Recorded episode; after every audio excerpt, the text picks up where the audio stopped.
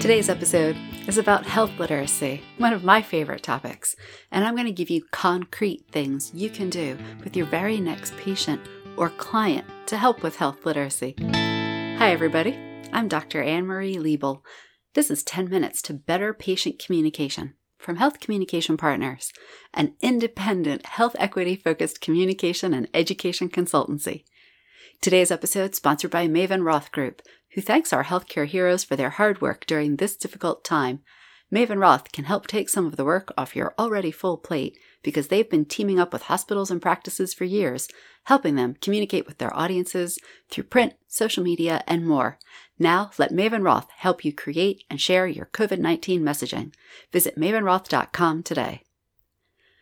So, health literacy, you might know, refers to the ways that ordinary people interact with the specialized language of health and healthcare.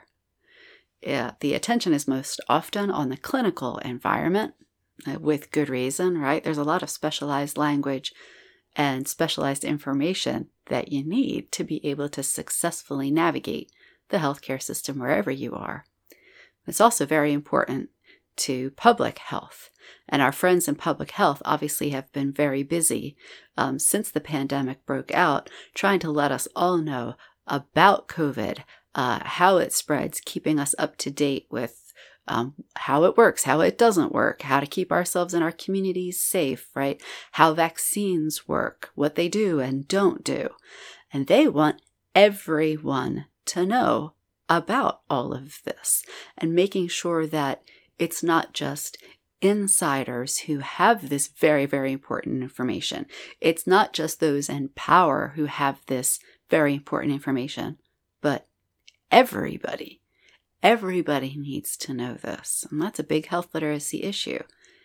In this way, health professionals, how you write and speak affects health equity. That's why health literacy is so important now.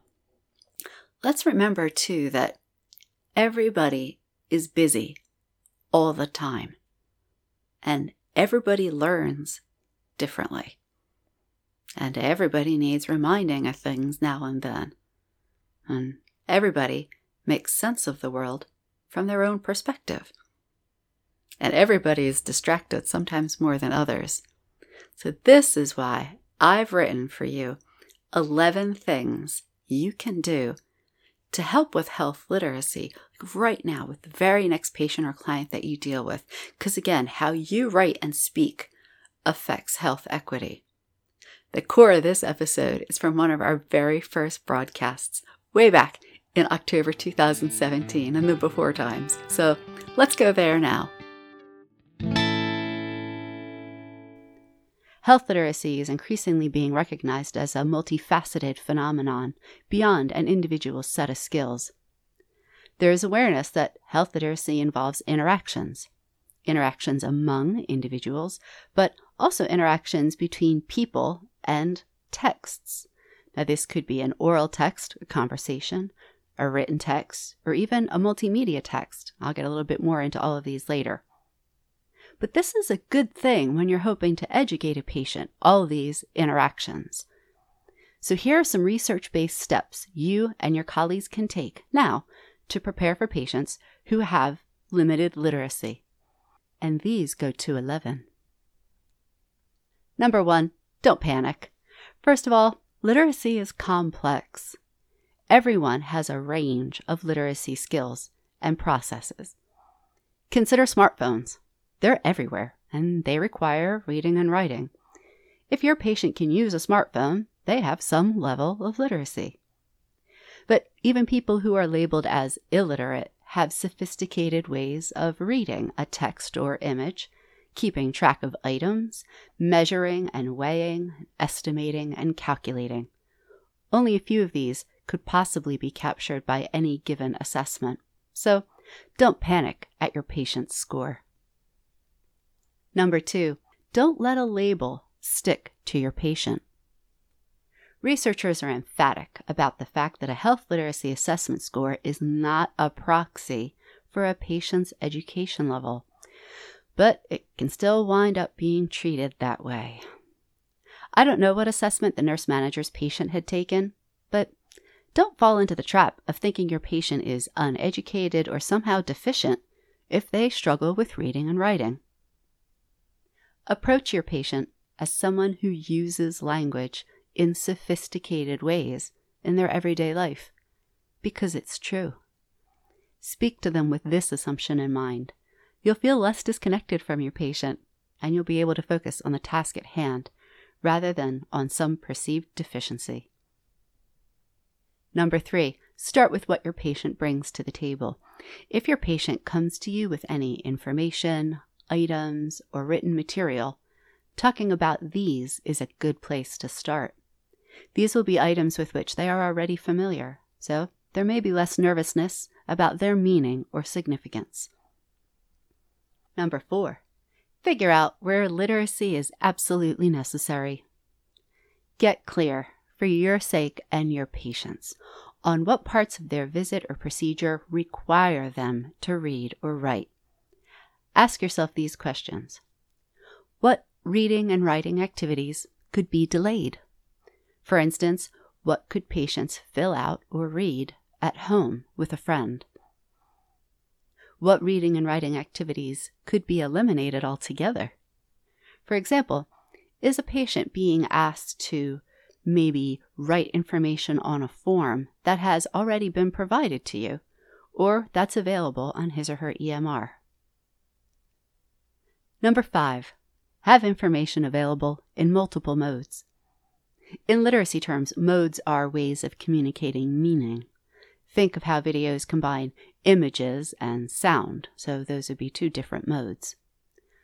One of the most powerful ways you can help patients learn is through mixing your modes. This can be simple and unfussy. For example, take a written text you use frequently in your practice and read it aloud the voice recorder on your phone works just fine. Turn it into an audio file. Maybe try reading with a little expression. Post this audio file on your website, or you might offer to send it to patients' phones for them to listen to, even while they're with you. You only have to do this once, and it'll help many patients. Number six, have a list of websites you trust. These would be sites you believe are communicating reliable and up to date information. Email these to patients and post them on your site. You get bonus points if you occasionally visit a site together, side by side, with a patient and elicit their feedback. Number seven, have a list of apps you can recommend. Apps tend to be graphics heavy. They're also interactive. Both of these traits are beneficial for learning. Apps can also be less intimidating than pages of solid prose. If you're not already asking your patients if they use apps and which ones, do that. Keep a list, both of the good and not so good ones.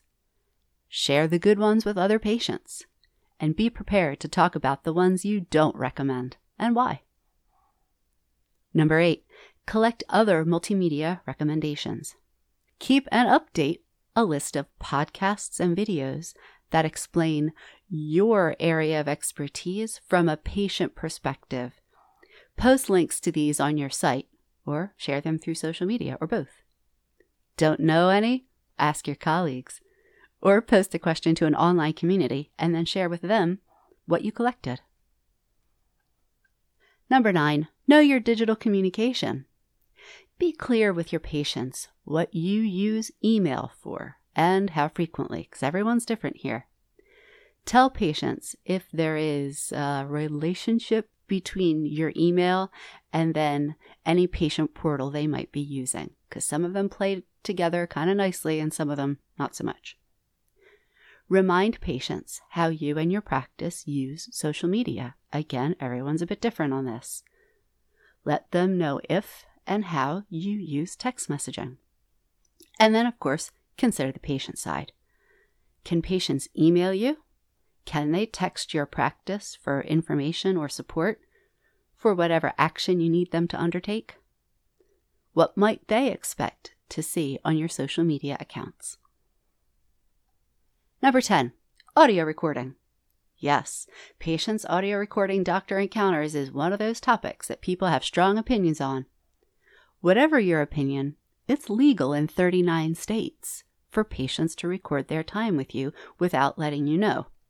So they may be doing it or thinking about doing it anyhow. If you are okay with patients recording their time with you, I suggest you bring it out into the open and invite them to do so if they wish. Number 11.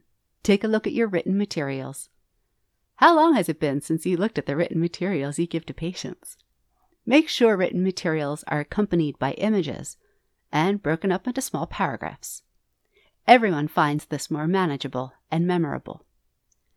How you physically handle and talk about written materials also matters to the meaning that people take from them. Handle a document with seriousness, and people will notice. So, highlight or underline important passages and talk about them or point to them when you're there with your patient. These 11 hints play well with what you already value about patient centered care and good communication overall. The more ways you can communicate a message, the more tools you're offering your patients to learn in a way and in a context that supports them best. If you like what you're hearing, help me out by doing the rate and review thing in iTunes. You know, give it stars, write something in the box. I read it. Thanks. This has been Dr. Anne Marie Liebel for 10 Minutes to Better Patient Communication.